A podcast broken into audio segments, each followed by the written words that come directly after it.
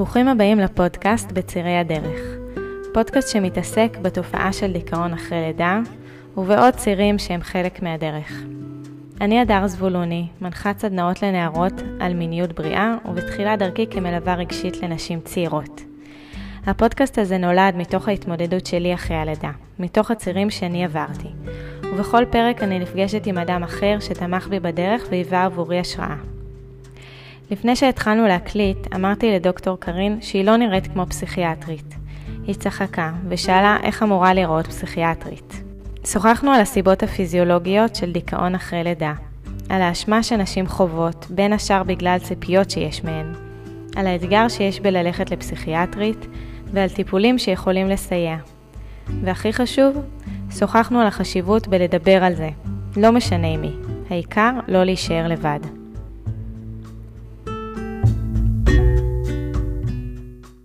כאילו בראש יש משהו מאוד מסוים, אה, אז כזה רגע להבין כזה, אה, כאילו, מה, מה זה הדבר הזה, דיכאון אחרי לידה, אבל באמת ברמה של אה, מישהי ש... שמתמודדת או שחושבת שאולי, כי יש באמת נשים שמתפקדות והכל על פניו סבבה, אבל זה שם. אז כזה, עשיתי הקדמה מאוד ארוכה אז. אז אני אשמח שאולי כזה רגע באמת אה, תגידי אה, משהו על עצמך. אה, כן, אולי נתחיל רגע ממש מזה. אני דוקטור קרין שריר ואני פסיכיאטרית. זה אומר שאני רופאה. כן. בדיוק צחקנו על זה קודם. זה אומר שאני רופאה. סיימתי שבע שנים רפואה, ובעצם יש התמחות שנקראת פסיכיאטריה. עוד ארבע וחצי שנים למבוגרים, חמש לילדים ונוער. סיימתי את ההתמחות של המבוגרים.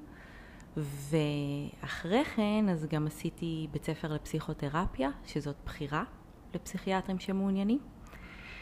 ובנוסף עשיתי התמקצעות בבריאות נפש האישה, ב reproductive psychiatry, ואת זה עשיתי גם בניסיון מאוד גדול בשטח. אני עובדת במרפאה ציבורית בכללית, במחוז צפון.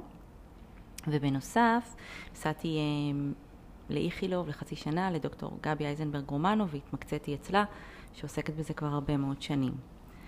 חוץ מזה אני ככה חיפאית, ויש לי ילדים חמודים ובעל שאני מחבבת פלוס.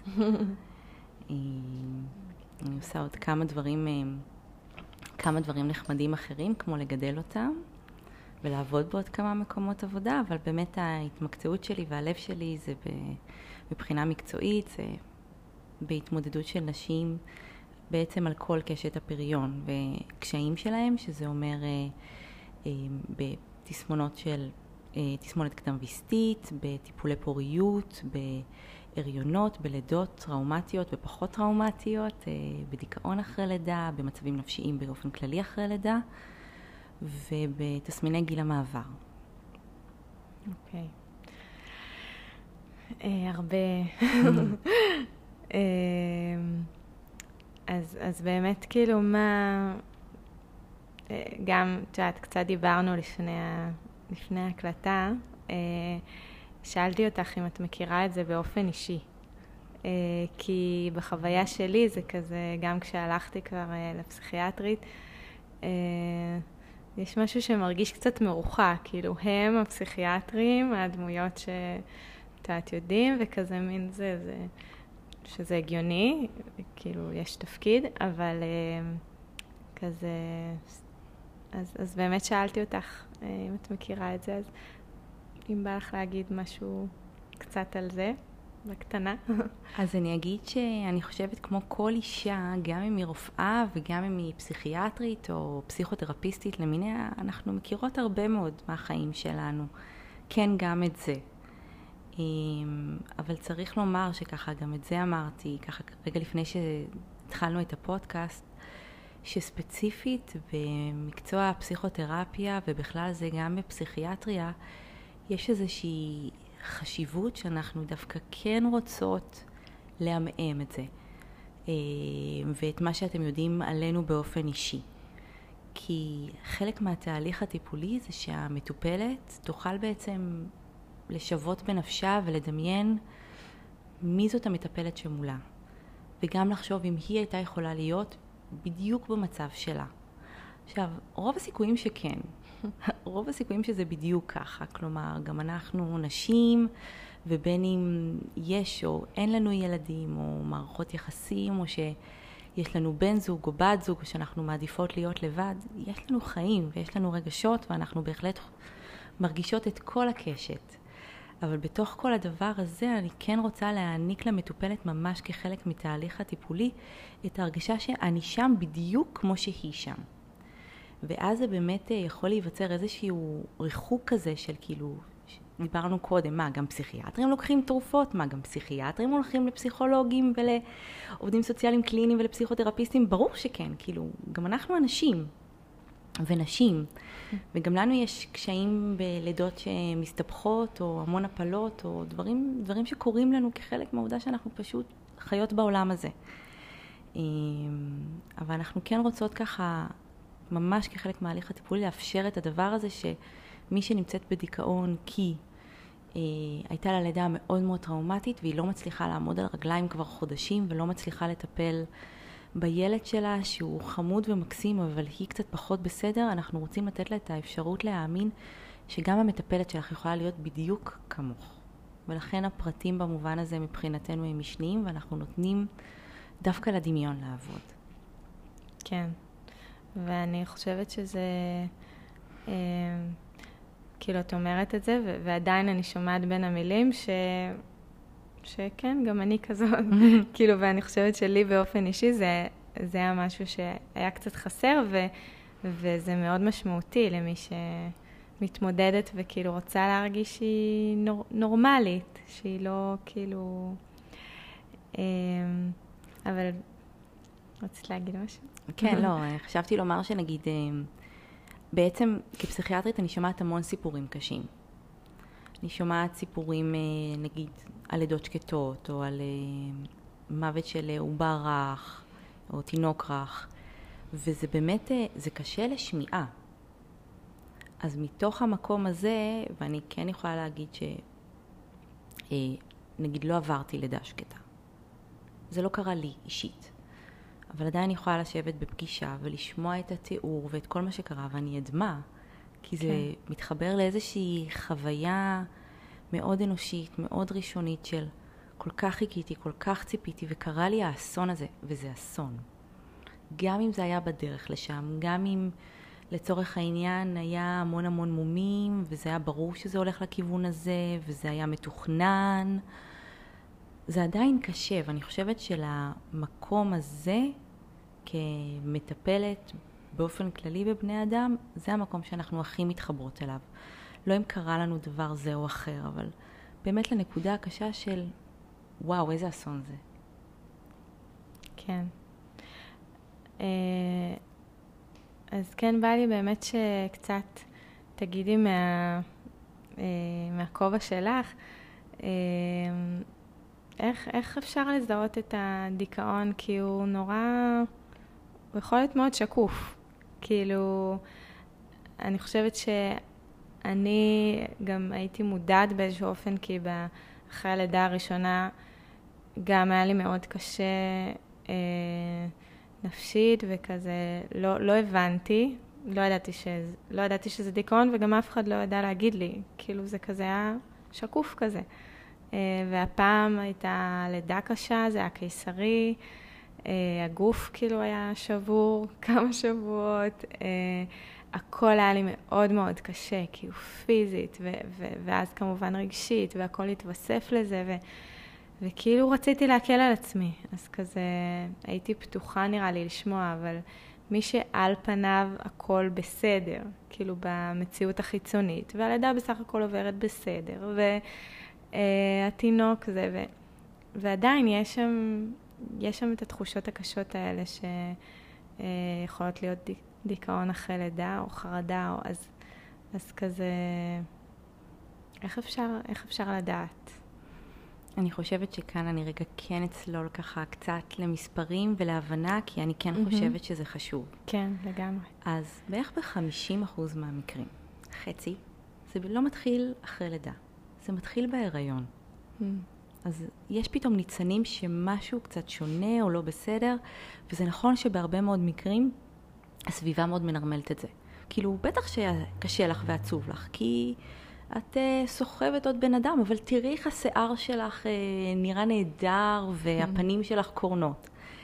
גם, אבל יש גם הרבה מאוד דברים אחרים שקורים, ואנחנו כן יודעים שפה ההשפעה ההורמונלית היא נורא משמעותית, וגם נסיבות חיים. אז זה מתחיל כבר אז. כמובן שלידות טראומטיות, או לידות שאני אולי כרופאה לא בהכרח אקטלג אותן כלידה טראומטית, אבל הייתה טראומטית עבור האישה. כי זה לא מה שהיא תכננה. היא חשבה שהיא תלד לידה טבעית, אבל היא הבינה שהכאבים קשים מנשוא עבורה, והיא מעדיפה אפידורל. וגם זה הצורך באיזושהי התערבות רפואית שהיא לא מתוכננת, למרות שהיא, מבחינתי כרופאה, אני חווה אותה כתקינה לחלוטין. אני לא רוצה שמישהי תסבול מכאב, אם היא לא רוצה לסבול מכאב. אבל החוויה האישית שלה, הפערים האלה, פתאום מתחילים דברים לקרות. ואז יש המון פעמים איזושהי ציפייה גם מהחברה, והמון פעמים, ופה אנחנו רואים את זה מאוד בולט, בנשים עצמם, שבאמת צריכה, הילד יוצא וצריכה להיות איזה נהרה של אור ואושר גדול, וזה לא תמיד קורה ככה. יצא לך רגע משהו מהגוף, לפעמים שמו אותו עלייך, לפעמים לא. דברים קורים, רגע, יצא ממני בן אדם? זאת הרגשה נורא שונה, אנחנו... זה לא שאנחנו רגילות uh, לראות uh, לידות ברחוב והכל תקין ובסדר וילדים נולדים בכל מקום. זה אחר וזה גם, רגע, זה שלי, רגע, אני יוצאת עם זה הביתה. מה, אני צריכה לטפל פה מעכשיו? for life? אלה חוויות משמעותיות נורא נורא גדולות, ולתוך כל זה באמת יש איזושהי סערה הורמונלית. Uh, אז ככה, זה באמת הרבה מאוד דברים שקורים גם בטווח הנורמה, גם מבחינת ההתמודדות האישית, גם אם הכל תקין. ההורמונים משתוללים, הם עולים משמעותית בהיריון, שלושה עד חמישה ימים אחרי לידה יש איזשהו מפל הורמונלי, שבעצם אנחנו רואים אותו בתור דכדוך אחרי לידה. ואז באמת אנחנו רואים איזה שהם סימנים שהסביבה המון פעמים תגדיר אותם כתקינים. כלומר, זה בסדר שאת בוכה, וזה באמת בסדר. וזה בסדר שאת קצת ככה לא באיפוס, וזה בסדר שאת לא, רגע, האכלתי אותו, לא האכלתי אותו, שנייה, מה, מה קרה? והימים קצת מתחברים, כי אולי אם נדבר על כל התקופה הזאת, חוץ מבאמת איזושהי אה, לביליות רגשית, שזה אומר שהמצבי רוח ככה משתוללים, אז יש בכי לא, בלי בהכרח סיבה, והימים מתחברים כי לא ישנים, פשוט טכנית. לא ישנים ודואגים, זה מצב חדש. גם בילד חמישי זה יכול להיות מצב חדש. כי זה לא שקודם טיפלת בחמישה ילדים.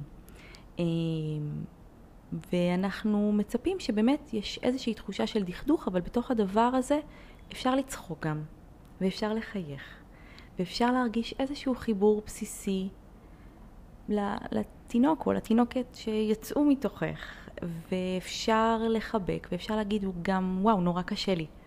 כאילו, לא, זה לא מה שציפיתי.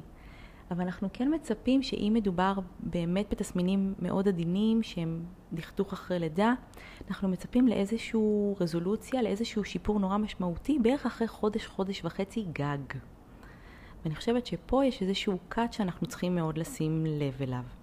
אנחנו מצפים שבתקופה הזאת, גם אם תגידי שאת ממש קשה לך לתפקד, את עדיין תרצי. שיהיה איזשהו רצון בסיסי לטפל בתינוק, וגם קצת בעצמך, וקצת לראות עולם, ולאכול איזה משהו טעים, ולמצוא לעצמך שנייה איזה רגע של שקט, אבל להצליח לחזור לעצמך ולהרגיש קצת יותר טוב. בדיכאון אחרי לידה, שבאמת יכול להתחיל גם בהיריון וגם ממש מרגע הלידה, זה לא כל כך נראה ככה. זה יכול להתחיל ככה. ואני חושבת שזה הטריק, כי לא כל מי שבוכה או עצובה אחרי לידה היא בדיכאון. אנחנו בעצם מסתכלים על העוצמות של מה שקורה. ואז אנחנו רואים שכשמישהי באמת בדיכאון, היא לא מצליחה לחייך. או שהיא עושה איזשהו חיוך מכני, כי היא קראה שחשוב לחייך לתינוק כדי שהוא יחייך בחזרה. והיא לא מצליחה להרגיש ממש מבפנים איזשהו שינוי. כלומר, זה רק הולך ומעמיק, הבור והריקנות והפערים האלה שנוצרים בתוכה. והתיאבון לא טוב. והשינה, גם כשהילד ישן, היא לא מצליחה באמת להירגע ולהשלים איזה שעה שינה. ויש את סוגיית ההנקה שגם יכולה מאוד מאוד להשפיע הורמונלית וגם יכולה להיות תסכול נורא נורא גדול. כן מצליח לי, לא מצליח לי.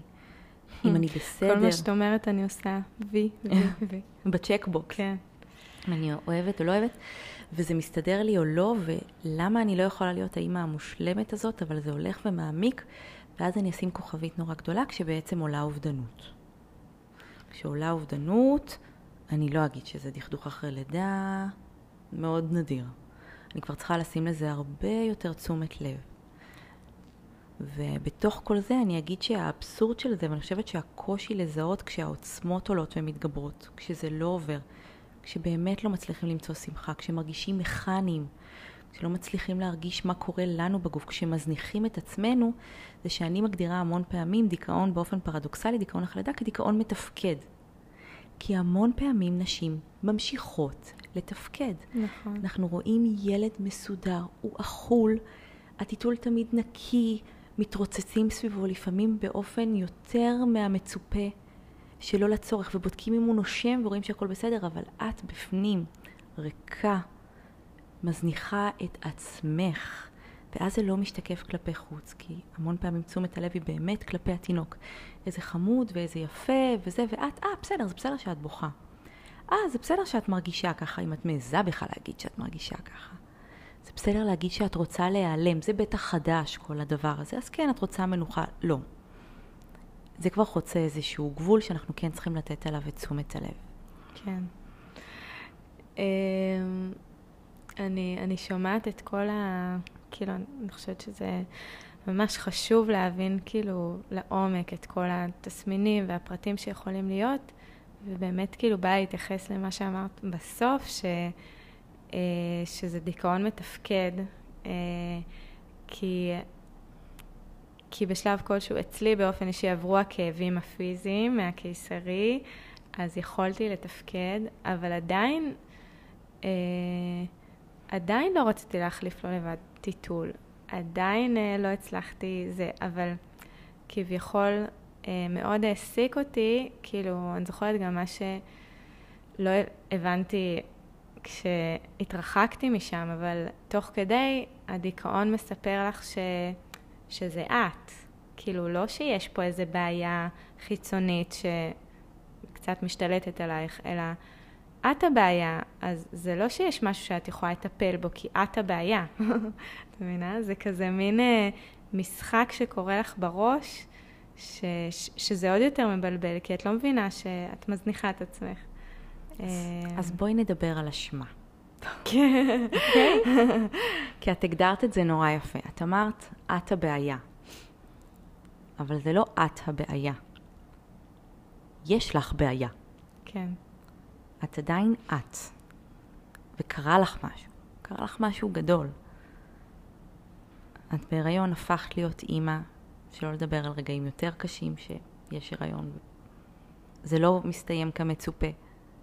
וקרה לך משהו, והזהות הזאת בין אני הבעיה, פה אני מרגישה את האשמה עולה ואת הייאוש ממה שקורה. וזה להתחיל באמת לומר את הדברים האלה של יש פה בעיה, יש לי בעיה.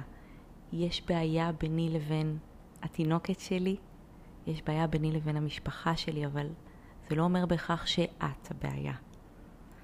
אה, אבל כן, זה כן חשוב לומר שמשהו קורה לי, ואני כן רוצה להבין אותו ולנסות לפתור אותו, עם הידיעה שלרוב, אחרי בערך שנה מהלידה, ככה כל ההורמונים מתנרמלים לרוב, ויש שיפור. יש שיפור ממשי. כלומר, יש איזשהו זמן שאנחנו כן נצפה שבלי שום התערבות, לא פסיכותרפיה ולא איזשהו טיפול תרופתי, כן אנחנו מצפים לראות איזשהו שיפור ספציפית בדיכאון אחרי לידה. אה, ואנחנו לא רוצים שהזמן הזה יעבור ולחיות כשאת אומרת לעצמך, אני הבעיה. את זה אנחנו רוצים לעצור עוד הרבה קודם, ויש לנו הרבה דרכים לטפל בזה. כן. אז נראה לי שתכף ניגע גם בדרכים, אבל... אה, אה, דיברת באמת על 50 אחוז שיש, אה, שזה מתחיל כבר בהיריון. אז אני חושבת שיש גם איזה משהו ש... כי את אומרת, אה, פחות או יותר חודש, חודש וחצי, אחרי שהתסמינים קצת אה, נרגעים, אז כאילו יש איזו ציפייה זה. אבל המחשבה הזאת של שזה לא קורה אולי להרבה ו- ורק לי, או כזה, כאילו, כי באמת בספרות זה לא נראה שיש ל...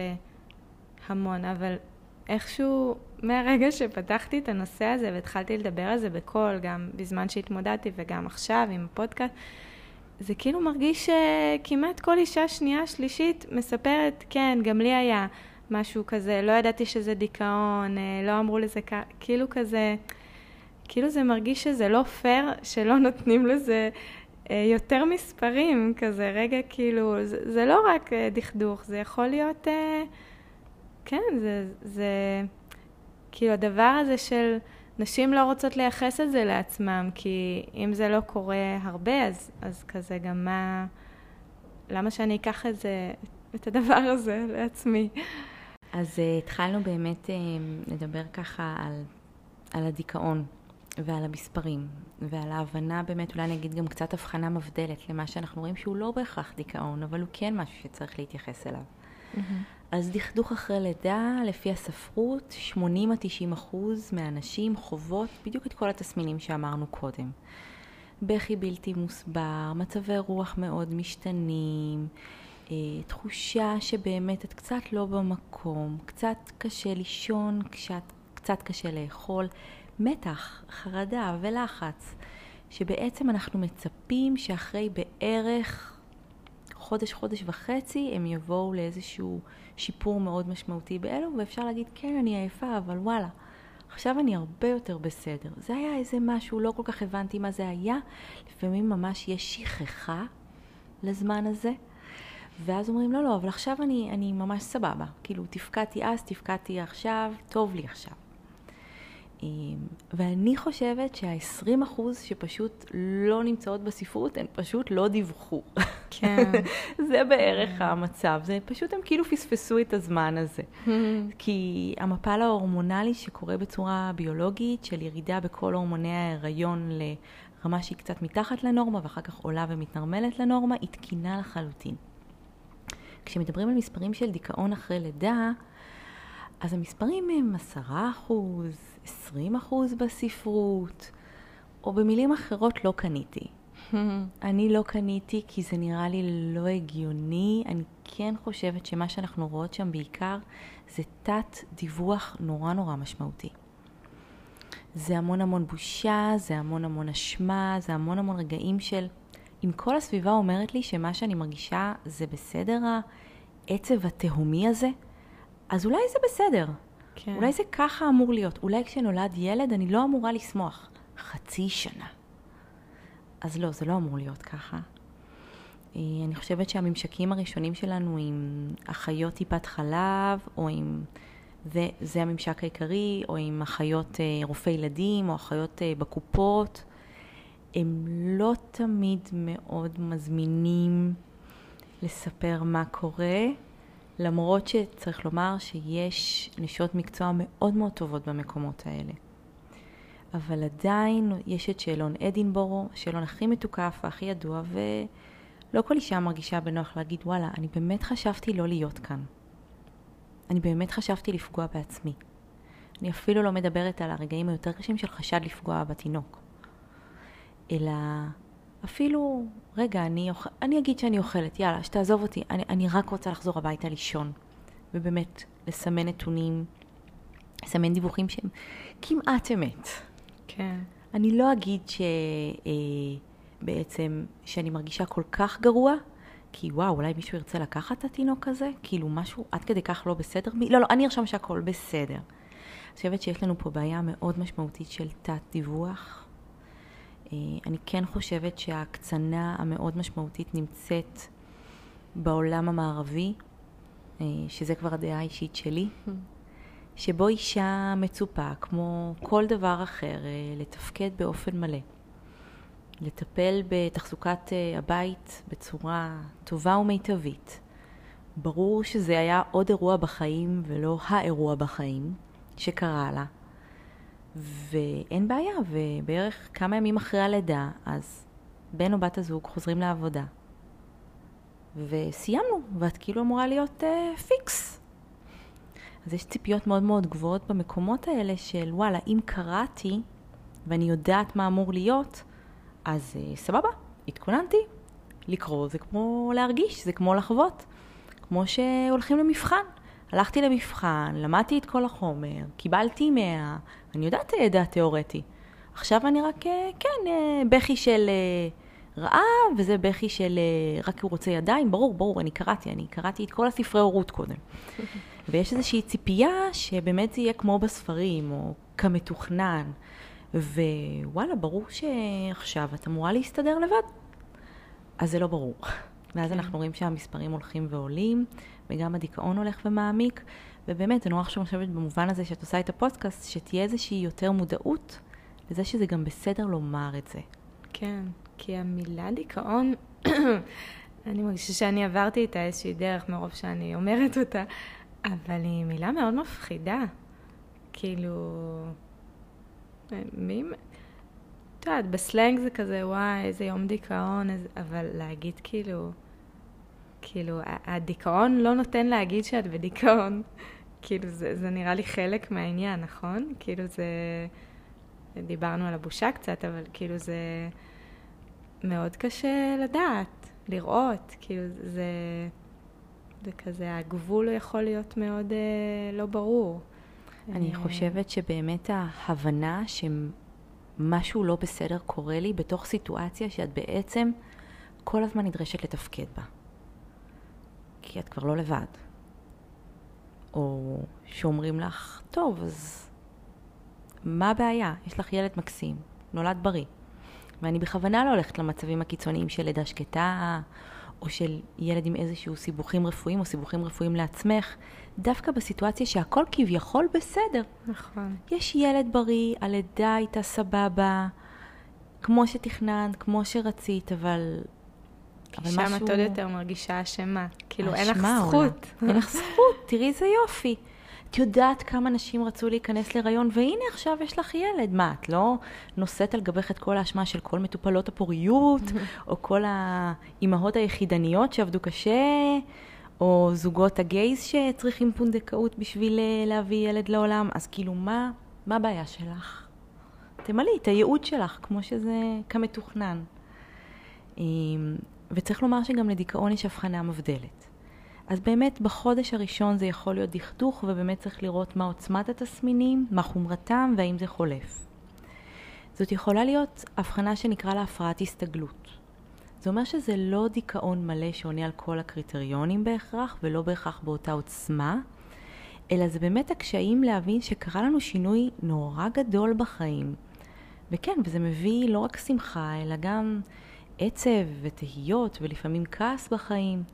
וזאת גם אה, הפרעה שאנחנו נגדיר אותה בתור הפרעה נפשית שכן יכולה להתרחש אחרי לידה, ואנחנו נצפה שעם הזמן היא כן תגיע לאיזשהו נרמול. העוצמות שאנחנו מדברות הן הרבה פחות מאלו של דיכאון.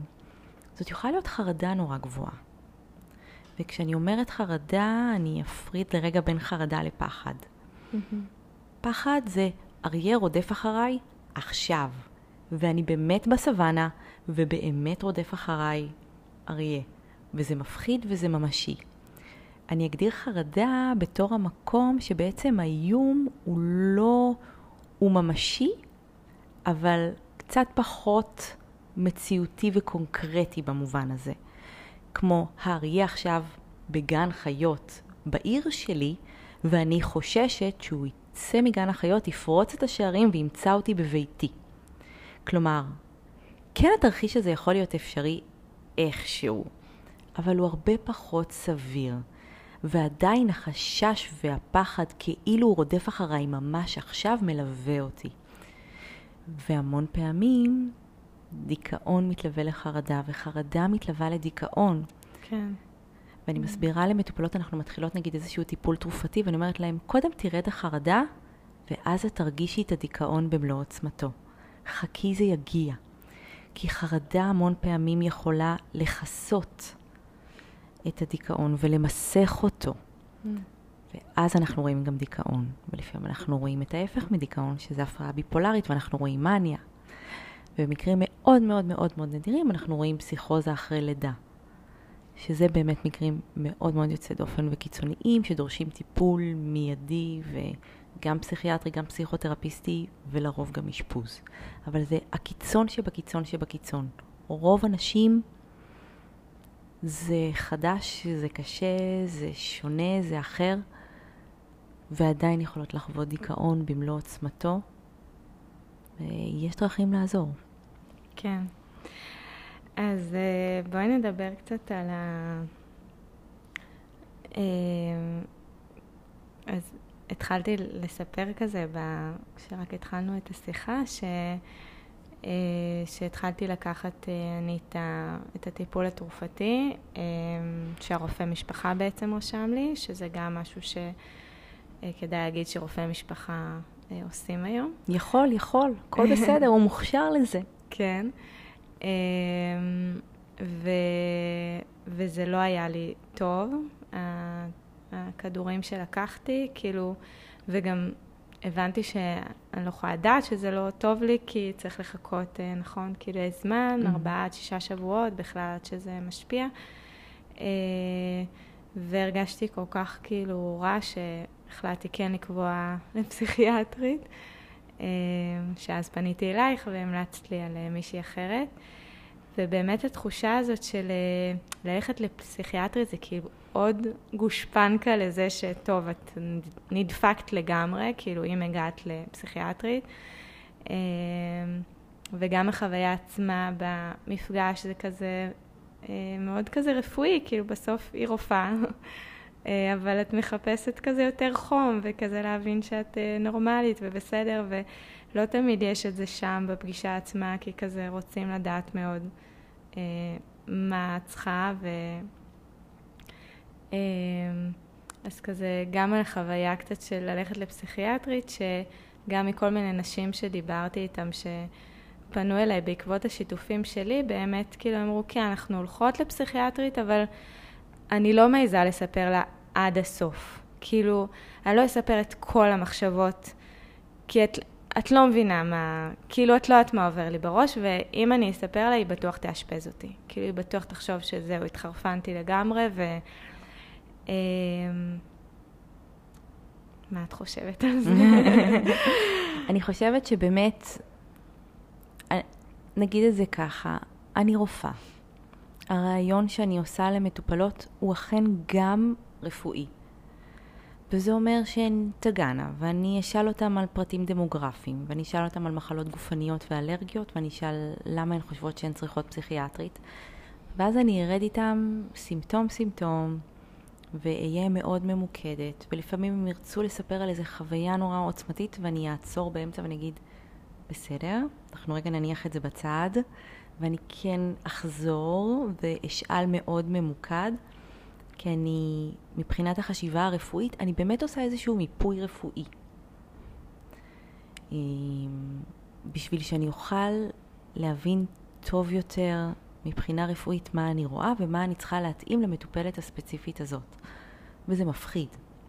אני שואלת שאלות מאוד ישירות, אני שואלת שאלות מאוד לא נעימות. אני שואלת כמעט בכל מפגש על טראומות בעבר, אני שואלת על פגיעות מיניות בצורה מאוד ישירה. אני שואלת מטופלות שלי אם הן רוצות למות. ככה. אני מעדיפה פשוט לשאול ככה. אני שואלת האם הם חשבו לפגוע בתינוק שלהן. וגם אם כן, אני אעשה בירור מאוד מאוד טוב להבין מה זה הדבר הזה. כי בעצם הדאגה היא להיכנס לאיזשהו סרט ולהיכנס לאשפוז ומה יקרה איתי. אלה מקרי הקיצון הכי גדולים שאני יכולה לאחל לאימא אחרי לידה. יש מקרים קיצוניים שאנחנו זקוקים לאשפוזים. יש מקרים שהאישה מעוניינת באשפוז, וזה גם בסדר וזה תלוי בחומרת המצב.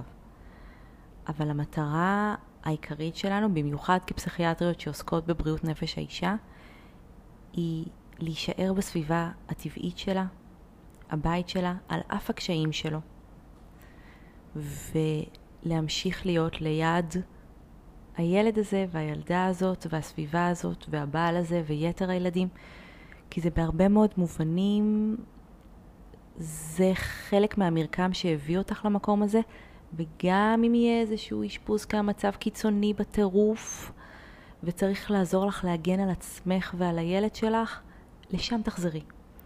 אבל זה תרחיש כל כך רחוק מהמציאות, שכשמגיעים אליו, מגיעים אליו באמת במצבים של בלית ברירה. וצריך להבין את זה. זאת רחוקה מלהיות המטרה שלנו במפגש פסיכיאטרי. וכן, התרופות שלנו הן טריקיות, ולוקח להן זמן להשפיע. חודש, חודש וחצי עד שאנחנו מצפות להקלה ראשונית בתרופות אנטי-דיכאוניות, אנטי-חרדתיות. חודשיים, שלושה עד שאנחנו רואים אפקט במינון טיפולי. מתחילים אותם לאט, לוקח זמן להגיע למינון טיפולי. אם יש תופעות לוואי, צריך להבין האם תופעות הלוואי האלו חולפות או נשארות. האם אפשר לשאת אותן? האם, אה, לצורך העניין, יש תרופות שעושות הזעות לילה. זה לא נעים, זה לא נחמד, אבל זה יכול לקרות גם אחרי לידה באופן תקין, בחלק מהמקרים. אז צריך לעקוב אחרי תופעות הלוואי, ובזמן הזה מטופלת רואה אותי פעם ב, אבל היא מזיעה בלילה ברמה שהיא צריכה להחליף סדינים כל לילה. זה לא נעים, זו תחושה מאוד לא פשוטה. הפערים האלה בין הפגישות, כי אני מחכה שהטיפול התרופתי ישפיע, הם מאוד קשים לשאת אותם. ולכן אני חושבת שעזרה של משפחה וההבנה של בן בת משפחה שמלווים אותך שאת לא לבד, כי אנחנו נותנות טיפול תרופתי, אבל אנחנו באמת לא נמצאות איתך 24/7.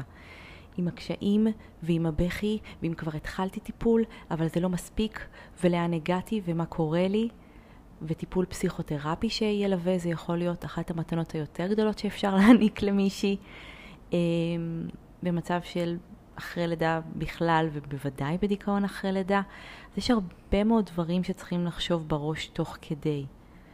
זה נכון שבראיון פסיכיאטרי בהרבה מובנים זה מרגיש מאוד מאוד רפואי ו- וזה יכול להרגיש מרוחק, אבל אנחנו צריכות להשתמש בזה. אנחנו צריכות להשתמש בזה כי אנחנו צריכות להבין טוב טוב במה מדובר. אנחנו צריכות להבין איך זה מתאפיין אצל מטופלת, ו... וזה לא פשוט, זה לא פשוט המון פעמים לשני הצדדים המעמד הזה. גם אנחנו כפסיכיאטריות, אנחנו מרגישות את הלחץ, אנחנו מרגישות את החרדה, אבל אנחנו כן שומרות על, על קו של אני מבינה אותך, אבל בשביל לעזור לך אני צריכה לשאול עוד שאלה, היא לא תהיה לך נעימה. וזה המתח שאנחנו מחזיקות בפגישה כמטפלות. כן. אז קודם כל מאוד נעים, כאילו נעים לי באופן אישי לשמוע אותך אומרת את זה, כי זה משהו שאני לא ידעתי לפני שהלכתי לפסיכיאטרית, ואת כזה כן מדמיינת, לפחות אני דמיינתי אה, משהו מאוד מכיל וטיפולי, כמו שאני מכירה מפסיכותרפיה, ו... וזה לא המצב. אה, שוב, לא תמיד, לא, אבל uh, כאילו זה לא המטרה אולי, באיזשהו נכון. אופן. Uh, אז כזה חשוב גם לדעת את זה, כי, uh, uh, כי באמת לא התכוננתי לספר בשעה את כל הדפקות של החיים שלי, כי בסוף אני בן אדם רחב, כאילו רציתי שהיא תראה גם את, את, את, ה, את הטוב שבי, אבל זה לא מה שמתמקדים בפגישה. אה, וזה משהו שכזה, רגע לדעת אותו באמת, שזה לא אומר שאת לא גם וגם וגם עוד הרבה דברים טובים. כאילו זה כזה רק בשעה את צריכה לספר את כל הדברים הכי קשים, אז כזה, ואת גם ככה בחרדה ודיכאון וזה, אז זה כאילו יכול גם קצת להחמיר את זה, אולי, אה, לא יודעת. אה, ואני לא זוכרת מה עוד רציתי. אה, רציתי באמת כאילו רגע לגעת בנושא של המחשבות, כי אני זוכרת שזה משהו שמאוד העסיק אותי ומאוד מעסיק נשים uh, שדיברתי איתם, שהם גם uh, התמודדו או מתמודדות עם דיכאון אחרי לידה וחרדה, זה, זה הנושא של המחשבות. כאילו זה משהו מאוד uh, כבד, לא מוכר, שבא פתאום ו- וכמו גם תוקף כזה. Uh, וכאילו זה כזה תמיד נדמה שזה לא הגיוני מה, ש, מה שעובר לי בראש. כאילו זה, זה כבר באמת לא נורמלי. ו, ואיך אפשר באמת, כמו שאת אומרת, לשתף את זה, אה, כאילו, עד איזה רמה, עד איזה רמה המחשבות שלי הן תקינות, כאילו, מה, מה קורה פה? אני חושבת שזה אחד הסמנים היותר חשובים שלנו. כי כשמישהי חושבת לעצמה, ילדתי, וזה לא הגיוני שאני חושבת שכל מה שאני רוצה עכשיו זה להיות במיטה, זה סמן טוב. זה סמן טוב כי היא מבינה שמשהו לא בסדר. והיא בעצם שומרת על עצמה. זה באותה מידה כמו שאני אלך ברחוב ואני אראה מישהי ממש מכוערת ואני אגיד לה פתאום, אה, ah, את ממש מכוערת, אוקיי? אני, אני כנראה לא אעשה את זה, אבל אבל זה כן איזה משהו שאני יודעת לומר, אוקיי, זה לא מנומס, זאת לא מחשבה רגילה. אני, זה לא, זה לא, אני לא אגיד את זה. גם אם אני חושבת את זה, וזה עלה לי. כי אנחנו לא באמת שולטים על המחשבות שלנו. ובתוך הדבר הזה, בתוך הקונסטלציה, וכן אני אגיד, במדינת ישראל, שמעודדת ילודה ויהי מה, בכל מחיר המון פעמים, אה, זה בעיה להגיד מחשבות אחרות. זה בעיה להגיד, אוי, הוא מכוער התינוק הזה? אוי, אולי החליפו לי אותו בבית חולים, הוא לא דומה לי בכלל. יש כל מיני רגשים, רגשות שעולים שהם לא בהכרח אפילו קשים יותר, אבל יש גם רגשות קשים יותר. יש OCD שמתפרץ אחרי לידה, הפרעה אובססיבית קומפולסיבית. מישהי שמרגישה שהיא חייבת לנקות את התינוק שלה כל הזמן. והיא אומרת, זה לא הגיוני. אני, אני לא יכולה להגיד את זה, אני גם יכולה לעצור את עצמי. אבל מה קורה פה? הספק הזה הוא חשוב, כי הוא באמת אומר שיש משהו שעולה למודעות שמשהו לא בסדר. לצורך העניין, לא עצם המחשבה מדאיגה אותי, אלא יותר היחס אליה. Mm. כי אישה שתגיד לי, זה בסדר שהתינוק הזה בוכה חמש שעות בלול, ואני לא צריכה לגשת כי הוא לא באמת צריך אותי, עם האמונה שהוא לא באמת צריך אותה, כי הוא יסתדר לבד, אני הרבה יותר מודאגת. אם היא חושבת שהאשמה עליה היא, היא אמיתית וממשית ועצומה, והיא מזדהה עם המחשבות האלה, זה יותר מדאיג אותי מאשר להגיד, וואו, איזה עוצמות. אולי לא אני אשמה בכל מה שקורה פה. אני מרגישה את האשמה, היא רובצת עליי, אבל הספק הזה אומר שיש איזושהי עלייה למודעות לפנות לעזרה. ואולי גם להוציא את זה החוצה. אז אני אגיד שבראיון פסיכיאטרי מחשבות פחות מפחידות אותי. ואם הן יפחידו אותי, אז כפסיכיאטרית אני גם אגיד. המחשבות העיקריות שמפחידות אותי הן בנוגע לאובדנות, או איזשהו רצון לפגוע בתינוק. אלה דברים שאני אדאג, ואני גם אגיד את זה. עכשיו, יש המון דברים שבאמת יש רגעים שאנחנו אומרות, אנחנו רוצות להיעלם. בא לי להיכנס עם האוטו בקיר, זאת לא בהכרח מחשבה תקינה, אבל היא גם עוברת לכולנו קצת בראש. היה לי יום נוראי, מה יקרה אם אני אעשה עכשיו תאונה? ואני כפסיכיאטרית צריכה לעשות את ההבדל בין לפעמים זה עולה בראש, כן זה עולה בראש אחרי לידה, לבין אני, אני באמת רוצה למות. ואני תכננתי כך וכך ואני אעשה כך וכך. זה איזשהו טווח שאנחנו כל הזמן צריכות לברר אותו. אז זה באמת הקיצון. אבל מפחד... מחשבות במובן הזה הן לא מפחידות אותי. אותי מפחיד אם לא אומרים לי, ואז אני לא יכולה לעזור, כי אין לי דרך לדעת כן. מחשבות. אני לא קוראת מחשבות, אם לא תבואי ותגידי מה באמת רובץ עלייך, אני לא אוכל לדעת. אה, וגם לראות שיש איזושהי הבנה להתמודדות. שאם זה בסדר, אם זה לא בסדר, אלה הדברים שחשובים לי. מחשבה עצמה היא, היא מחשבה. כן. אני חושבת שזה גם משהו ש... בזמן שאני התמודדתי אני כבר לא זוכרת בכלל את התוכן של המחשבות, שזה גם משמח אותי, אבל היו מחשבות קשות, כאילו, אה, על עצמי, על החיים, אני לא יודעת. אה, ו, ואני זוכרת ששמעתי באיזשהו פודקאסט באמת מישהי שאמרה ש...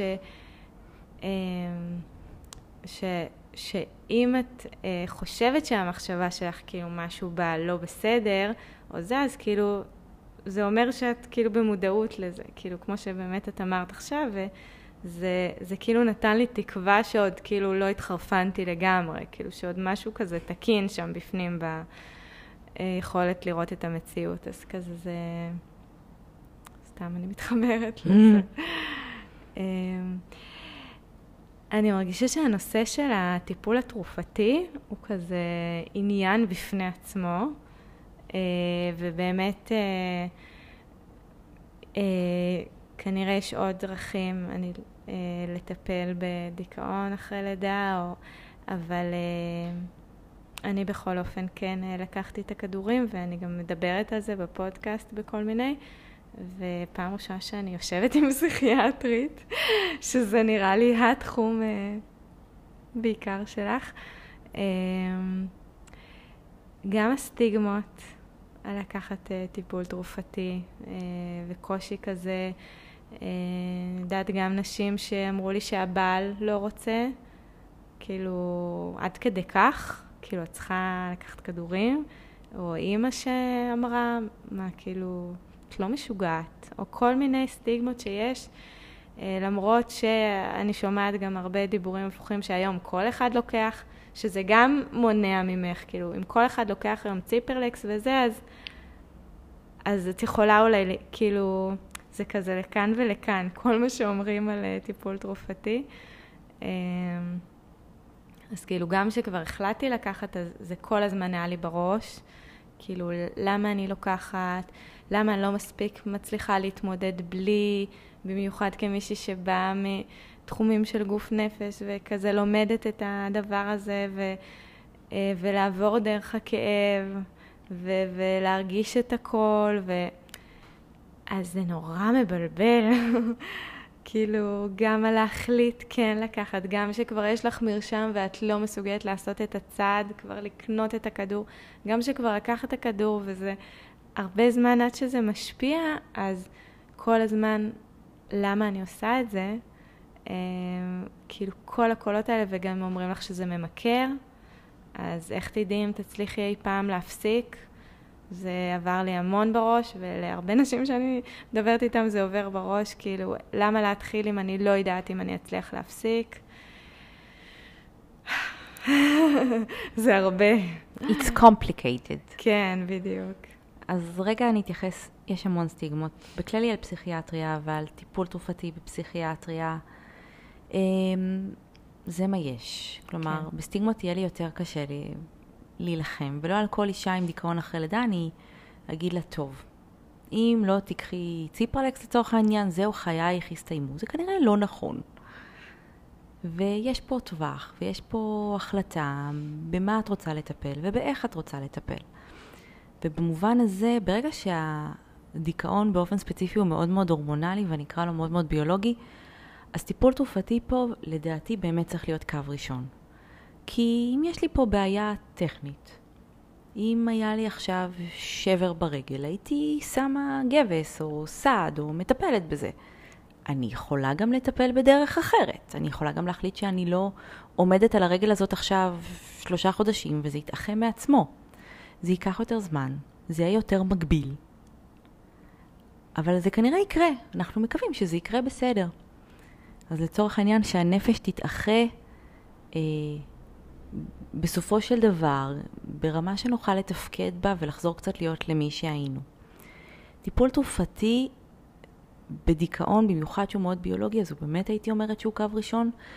ברוב המקרים, בגלל שזה שילוב גם של המצב הביולוגי וגם של נסיבות מהסביבה, מהמשפחה, מהתינוק הספציפי שיש לי או שאין לי, מה שדמיינתי שיהיה לי, ואיננו. אז בתוך כל הדברים האלה, אז הייתי מגדירה אותו בתור, את הטיפול התרופתי כתומך לחימה. הוא חלק מאיזושהי מערכת שאמורה להשקיט קצת גם את המחשבות, גם להעלות קצת תיאבון, גם להרגיש טיפה יותר טוב עם עצמך, כדי שאפשר יהיה לעשות את הצעד הבא. כלומר, לקחת טיפול תרופתי ולא לצאת מהמיטה, או שזה הדיכאון, או שזה האישיות, או שזה המקום שזה לא מספיק. צריך גם אותך כאדם שם, ולא רק את הסך הביולוגיה שלך במובן של, אוקיי, אם אני רק אקח את הכדור, דברים יהיו טובים יותר. ואת זה נורא חשוב להבין. והמון פעמים אני אומרת למטופלות שלי, לא, לא, הכדורים זה לא מספיק. אם את לא תעשי סיבוב פעם ביום עם העגלה בחוץ, באור שמש, ותפגשי אנשים, זה כנראה לא יעזור, או לפחות לא יעזור כמו שזה יכול לעזור. וזה משהו שנורא חשוב להבין, ובאמת טיפול פסיכותרפי פה אני חושבת שהוא נורא נורא עקרוני. טיפול תרופתי, הרבה מאוד שנים מאוד דאגו מהיריון, טיפול תרופתי בהיריון, בלידות ובהנקות. וצריך להבין שהיום יש לנו הרבה מאוד מחקרים על זה, שאנחנו יודעים שהוא בטוח. כמה בטוח? מאוד מאוד בטוח. ושיש בעצם השלכות ביולוגיות ברמה מבנית, שכשאישה נמצאת בדיכאון בהיריון ולאחר לידה, יש לזה או חרדה מאוד גבוהה לצורך העניין, או פסיכוזה, יש לזה השלכות ממש, אנחנו דיברנו קודם במובן הטכני, טכניות, על העובר ועל הילד שיוצא. דיכאון אחרי לידה מעלה סיכון לסכרת הריון, הוא מעלה סיכון לרעלת הריון, הוא מעלה סיכון ללידות מוקדמות. אישה שנמצאת בדיכאון אחרי לידה, לא מטופלת, חודשים, לילד שלה יהיה הרבה יותר קשה לחייך, כי מאוד קשה לחייך אליו. דברים קורים בעולם.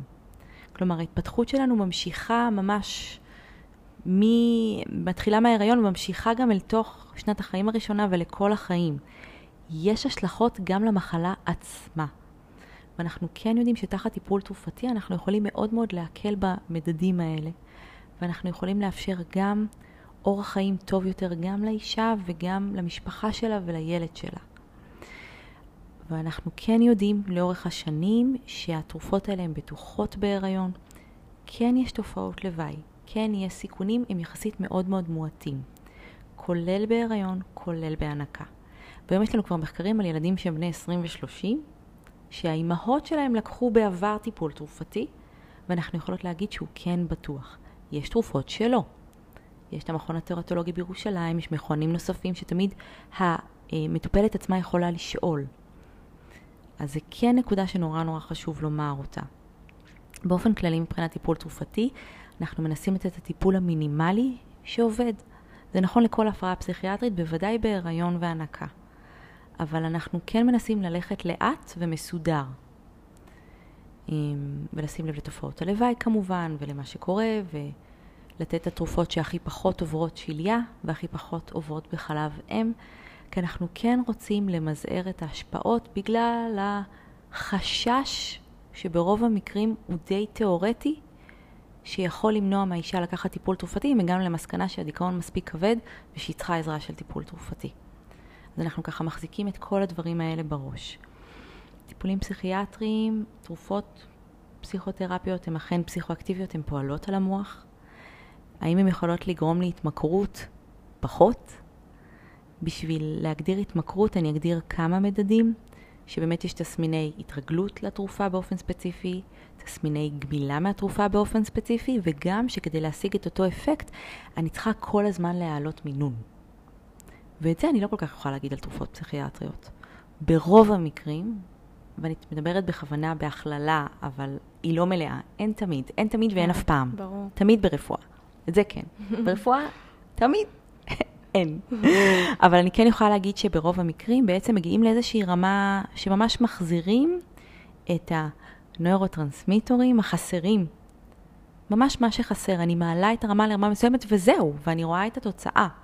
ואם אני צריכה כל הזמן להעלות, אני כנראה, או שאני לא מטפלת בדבר הנכון, או שאני בתרופה הלא נכונה, או שקורה שם משהו. אז זה לא בהכרח הדבר הנכון. ברגע שעולים על טיפול תרופתי לוקח לו זמן להשפיע, ואני כן אבקש כמה חודשים לפחות, חצי שנה עד שנה, לראות איזושהי התנרמלות, ואז בהחלט אפשר לנסות להוריד. אין סיבה שאם הייתה לך לא רק דיכאון אחרי לידה, חרדה ממשהו, בגיל 25, תגידי לי בגיל 55, בטח, אני עדיין לוקחת את אותו טיפול שנתנה לי הרופאה מפעם, הרופאת משפחה, אי שם לפני 30 שנים. לא, צריך לעשות עצירות בדרך ולראות אם אפשר להוריד. יהיו תופעות לוואי בהורדה. לפעמים זה לא מתאים. לפעמים לא מוכנים לשאת את תופעות הלוואי. ולפעמים פשוט מורידים, וזה בסדר. אבל זה כן משהו שצריך לשאול עם הזמן. דיכאון אחרי לידה הוא אפיזודה שנגדיר אותה כאפיזודה סגורה. אני כן אצפה שמישהי תיקח טיפול תרופתי ואחר כך נראה אם אפשר להפסיק ואנחנו נבחן את זה יחד בליווי. אני כן אגיד שלפני ההריונות הבאים אני מציעה לה לשקול בחיוב להתכונן מראש כי כן יש ריקרנסי, יש חזרה של האפיזודות למי שכבר היה לה דיכאון ובוודאי דיכאון אחרי לידה, לשקול לקחת עוד בהיריון טיפול תרופתי, בהיריון הבא, mm-hmm. כדי להתכונן, כדי להימנע מהסיטואציה הכל כך קשה של דיכאון אחרי לידה. כן. אבל זה לא אומר שצריך לקחת את זה forever ולנצח, ועכשיו התחתנתי עם הכדור. זאת ממש לא המטרה. כן. אני גם... אה, באמת, כאילו, בגלל שלי באופן אישי זה אחרי שעברתי את, ה, את המשוכה ש, שהייתה לי מאוד קשה, אבל כשכבר כן החלפתי כדור וזה פשוט בהרגשה, פתאום כזה חזרתי לחיים, כאילו זה היה ממש כזה, ממש, כאילו יכולתי לה, להרגיש את זה. ו, ואני מודה על הכדורים ואני מרגישה שזה כאילו באמת, כמו שאת אומרת, אה, היה שם משהו, שבר מאוד גדול, ופשוט הרגשתי ש, שזה נותן לי לחזור לתפקד, כאילו ממש, אה, ונכון, לקח עוד כמה חודשים, אבל זה, אבל ממש יכולתי להרגיש את זה, את הטוב שבזה. אמ, ו, ויש באמת כל מיני אה, נשים שגם אמורות לי, וזה גם מחשבות שלי עברו בראש, שיכול להיות שאני אסתדר בלי. אז למה לקחת? כאילו המחשבה הזאת ש... אה, של... ו- ואני זוכרת שמה שלי עזר, שכל הזמן שיננתי, כאילו הייתי צריכה מנטרות בגלל שהדיכאון כל הזמן כאילו חירפן אותי ב... כאילו לא יכולתי לסמוך על עצמי, כי זה... הרציונליות כאילו הולכת לאיבוד שם, אז מה שאני שיננתי זה שאני פגשתי נשים גם שנתיים ואפילו שלוש שנים ש... ש... שהיו עם דיכאון ולא לקחו כדורים ואמרתי, אבל אני לא רוצה להיות שם. כאילו, אני, אני לא, למה, כאילו, אז אני יכולה להחליט לא לקחת, ואני יכולה אולי להתמודד, אני לא יודעת, אבל הנה, אני רואה גם כאלה ש... זה נמשך שנים והם לא טיפלו, אז, אז זה לא באמת, נפלה לי המחברת, שאם אני לא אקח, אה, אז זה בהכרח יעבור, או שזה בהכרח, כאילו זה...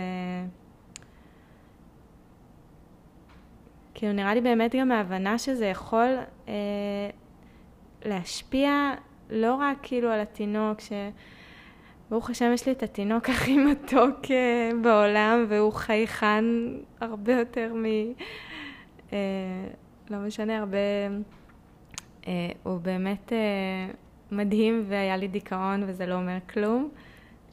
ועדיין, כאילו, אם זה מתמשך, זה כן, אני מבינה שזה יכול להשפיע גם ברמה גופנית וברמת הערך העצמי, וכאילו הפחד מלקחת הוא יכול... אה, אני חושבת שאולי אפשר להרחיב את זה, כי טיפול תרופתי בהרבה מובנים הוא באמת נורא קונקרטי, הוא באמת נורא מציאותי, באמת לוקחים כדור כל יום. וזה גם תזכורת מאוד לא נעימה, mm-hmm. שמשהו לא בסדר. כן. ושאני צריכה לקחת כדור כל יום, בזמן שאמור להיות המאושר בחיי. חופשת לידה. זה מינוח שלא נקבע על ידי אישה. לא. זאת לא חופשה. כאילו, באנגלית זה maternity leave. אוקיי, יפה, mm. התקדמנו, אבל בארץ זה, כן, כי את בחופש.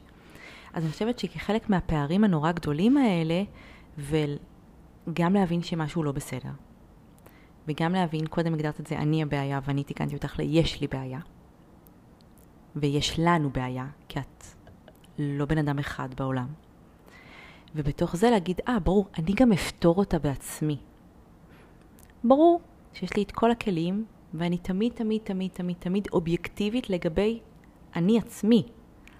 ואני אומרת את זה גם כרופאה או לטפל בבני משפחה. אני לא יכולה להיות אובייקטיבית לגבי עצמי. אני לא יכולה לטפל בכל תחלואי חיי לבד. ולצפות שאישה אה, תפתור את הדבר הזה כשיש תינוק קטן והיא תעשה הכל לבד והיא תבין איך מתגברים על זה, גם אם היא מכירה בבעיה, אז לא לבקש עזרה זה עוד יותר אתגר. ובתוך הלא לבקש עזרה בזה גם לבקש עזרה שבאמת כל יום מזכירה לך שמשהו לא בסדר. כן. אני חושבת שזה נורא נורא קשה. אני חושבת שהאשמה עוד יותר רובצת במובנים האלה של הנה אני אמורה למלא את תפקיד חיי להיות אם, והנה, דברים לא מסתדרים, ואני גם לא מצליחה לפתור את זה. כי זה לא איזה בעיית תכנות בעבודה, זה עובד קצת אחרת. אה, אז אני חושבת שגם המקומות האלה נכנסים ושם, ולא רק הסטיגמה ספציפית מלקחת כדור פסיכיאטרי. אה, וזה אתגר נורא גדול, להבין שאני מספיק במקום שעכשיו אני מוכנה לקבל עזרה וצריכה לקבל עזרה, ובתוך זה אני טומנת בתוך המחשבה הזאת שזה גם זמני, ושכדאי שאני אגיד מאשר שאני לא אגיד, כדי שאני אקבל את העזרה שמתאימה לי. יש לי נשים שמגיעות אליי שאומרות לי, כל הזמן הכינו לי סירים. הייתי אחרי לידה והביאו לי המון המון סירים, והיה לי אוכל לגדוד, והאכילו את הילדים הגדולים, ודאגו לבן או בת זוג שלי, ואני לא רציתי סירים. אני הייתי צריכה מסאז' ברגליים. אז לצורך העניין, להתאים את העזרה שאת מקבלת זה חיוני. כדור הוא חלק מזה. מסאז' ברגליים יכול להיות נפלא אם רוצים בו. ההבנה שיש צורך במשהו נוסף היא קשה, היא לא פשוטה, היא באמת תזכורת יומיומית, אבל אני חושבת שכשהיא היא נזקקת, אז, אז, אז שווה מאוד מאוד לנסות אותה. לפעמים זה לא מצליח, לפעמים זה עובר לבד והכל בסדר, לא רוצים טיפול תרופתי, הכל בסדר. אבל צריך לזכור שבעצם האדם שנמצא כרגע הכי במצוקה זאת את, ושכן אפשר לסייע. כן. אני חושבת שעוד עוד משפט שמישהי אמרה לי שהיא כזה תמכה בי בזמן ה... אה, דיכאון שגם היא התמודדה איתו, אז היא אמרה לי, אה, בסוף כל אחד אומר דברים וזה, אבל כולם ישרדו.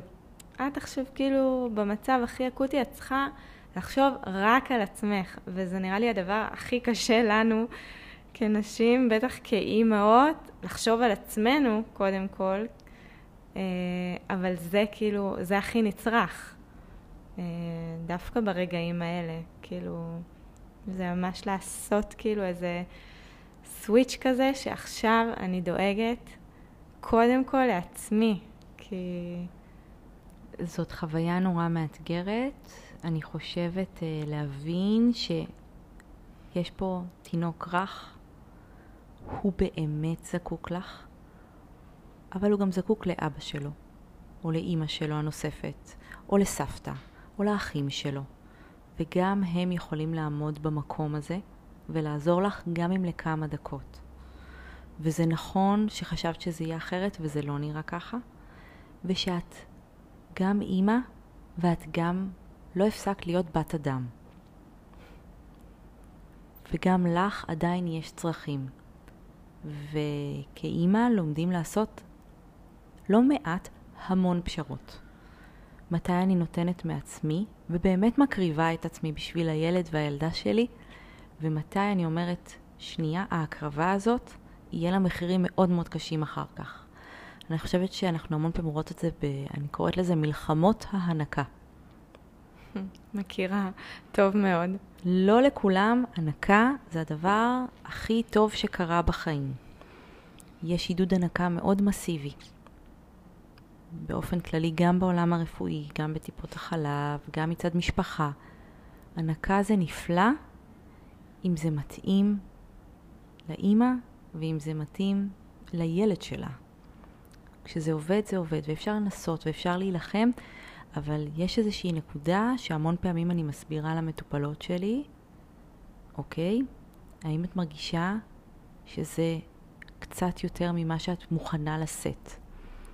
וזאת שאלה, אומרת, מה זאת אומרת? אבל הוא חייב הנקה. אז לא חייבים כלום. ויש פה הרבה מאוד אפשרויות בחירה.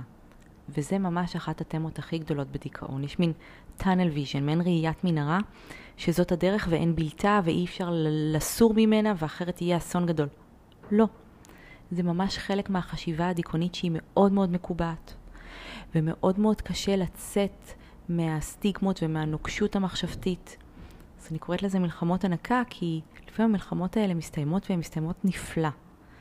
אבל נפלא זה לא בהכרח הענקתי אותו אחר כך עוד שנה, נפלא זה גם יכול להיות עברנו לבקבוקים, ווואלה, כל כך נעים לי להחזיק אותו ולתת לו בקבוק ולראות אותו נהנה מהבקבוק.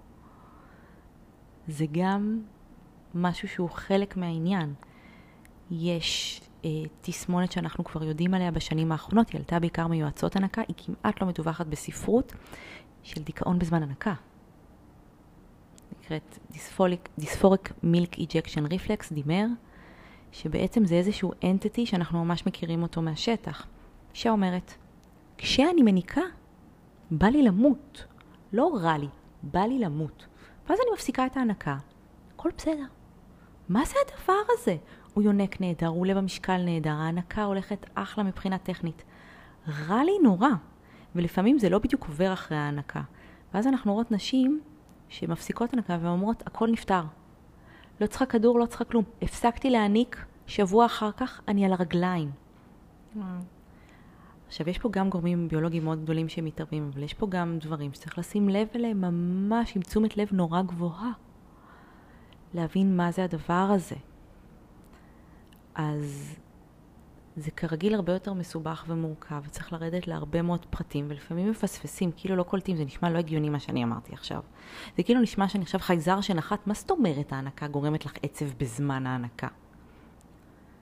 זה, זה לא נשמע הגיוני, אבל כנראה שיש מנגנון ביולוגי כזה שהוא במחקר. כן.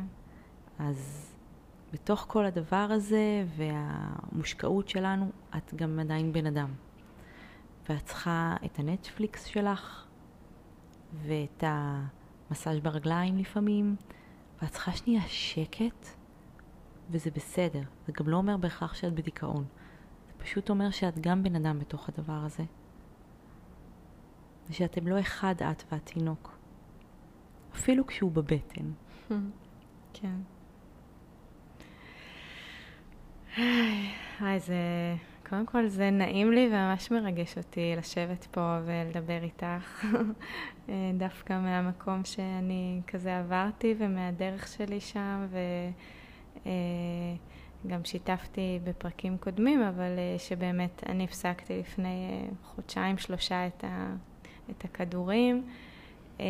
וכל מיני כאלה אמונות ודברים שכאילו הלכו איתי כזה וזה מתחבר לי, כי את אומרת על המחשבה הדיכאונית שהיא מאוד כזה דיכוטומית, וזה ממש ככה.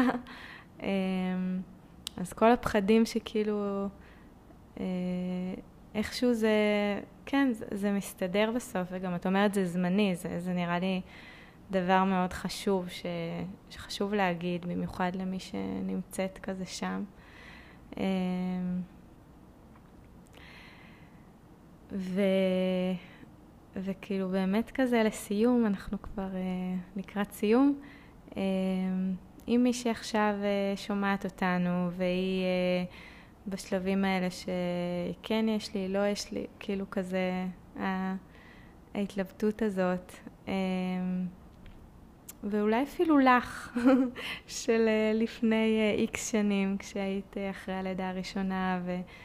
כזה, מה, מה את חושבת שכזה הכי, הכי היה תומך בך אה, לדעת? אה, לדעת, שיגידו לך, להבין? אמ, אני חושבת שכשאני מסתכלת גם על המטופלות וגם על עצמי, אני חושבת שהאתגר הכי גדול היה פשוט לשתף מתוכי מה עובר עליי. בכללי למטופלות שלי אני אומרת, לא תגידו, לא נדע. זה נורא מסובך לומר. זה אתגר נורא גדול. ולא תמיד אפשר לפתור את כל הבעיות. אם עכשיו הגעת לדיכאון, ואת בדיכאון אמיתי, כי אין לך כסף לקנות תמ"ל, תחליף מזון לתינוק, ואת לא יכולה להעניק כי את לא מצליחה להעניק וממש לא רוצה להעניק חלילה, יש דברים שאפשר לפתור בעולם האמיתי, אוקיי? אפשר, אפשר לארגן את זה. אבל אם את מרגישה שמשהו לא בסדר, אני חושבת שהאתגר הכי גדול הוא לשתף. כי צריך לזכור משהו נורא נורא חשוב, ב... אם כבר חזרנו ככה לסביבה ולמשפחה ולזה שבעצם הדיכאון הוא לא רק לך. הדיכאון הוא גם לבן בת זוג, לסבתא, להורים שלך, לחברות שלך. כולם רואים, לפעמים קשה להם לפרש. זה האתגר, אני חושבת, הכי גדול. מרגישה שזה גדול עלייך? פני למישהו. זה ממש לא חייב להיות איש מקצוע. זאת יכולה להיות חברה. זאת יכולה להיות אחותך. זה יכול להיות הבן זוג שלך. כי אני חושבת שצריך להבין משהו נורא חשוב. אני כפסיכיאטרית, אני באמת אליי מגיעים מקרים לרוב יותר קיצוניים. למרות שלפעמים אני אומרת למטופלת, תקשיבי, זה נשמע לי תקין לגמרי, אני לא נותנת לך כלום. תני לזה זמן, בואי נדבר עוד מעט, אם צריך. אבל אני חושבת שבתוך כל הדבר הזה צריכה להיות איזושהי הבנה שאני אראה אותך שעה. בביקורת, 20 דקות חצי שעה. הפסיכותרפיסטית שלך, היא תראה אותך שעה אחת לשבוע. אני אראה אותך אחת לחודש, במקרה הטוב. מי שמכיר אותך זה לא אני. אני מנסה לשאול כל מיני שאלות כדי לראות אותך מהפריזמה הרפואית, כדי לראות איזשהו מכלול של מה האישיות שלך. הפסיכותרפיסטית שלך תעשה את זה כנראה יותר ממני, אבל אני לא איתך. את איתך.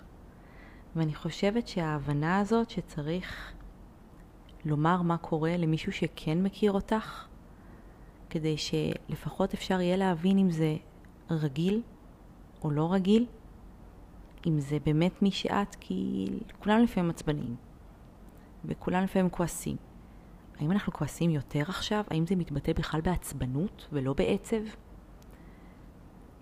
לפעמים צריך את הפידבק הזה, ואני חושבת שמכל הדברים פשוט תגידי. תגידי שאת מרגישה שמשהו לא בסדר. את לא יודעת להגדיר אותו, לא משנה, אבל תגידי. תגידי מה זה מרגיש. אפשר לחשוב על זה יחד. כשאפשר לחשוב על זה יחד, מבחינתי אנחנו במקום טוב. כן. לא רוצה טיפול תרופתי? בסדר. אבל בואי נחשוב מה כן עושה לך טוב. אבל אם לא נחשוב את זה יחד, יהיה, אם אני לא אדע, או אימא שלך לא תדע לצורך העניין, יהיה מאוד מאוד קשה לחשוב את זה ולהבין את זה. כי לא תמיד רואים, ולא תמיד נעים לשאול, ולא תמיד זה נראה הגיוני, אבל שווה לדבר את זה. זה אולי העצה הכי טובה שאני יכולה לתת. מדהים.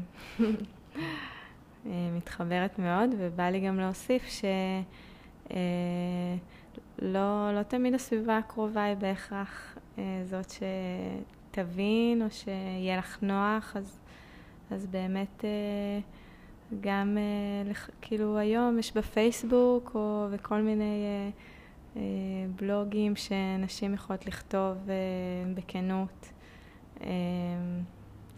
אז, אז כאילו באמת כן למצוא את המקום שאפשר, בלי שתרגישי ששופטים אותך ולא מבינים. אה, אבל כן. ממש ממש תודה. בשמחה רבה. ש... כיף שנפגשנו, ו... וזהו. תודה לך. ביי. ביי.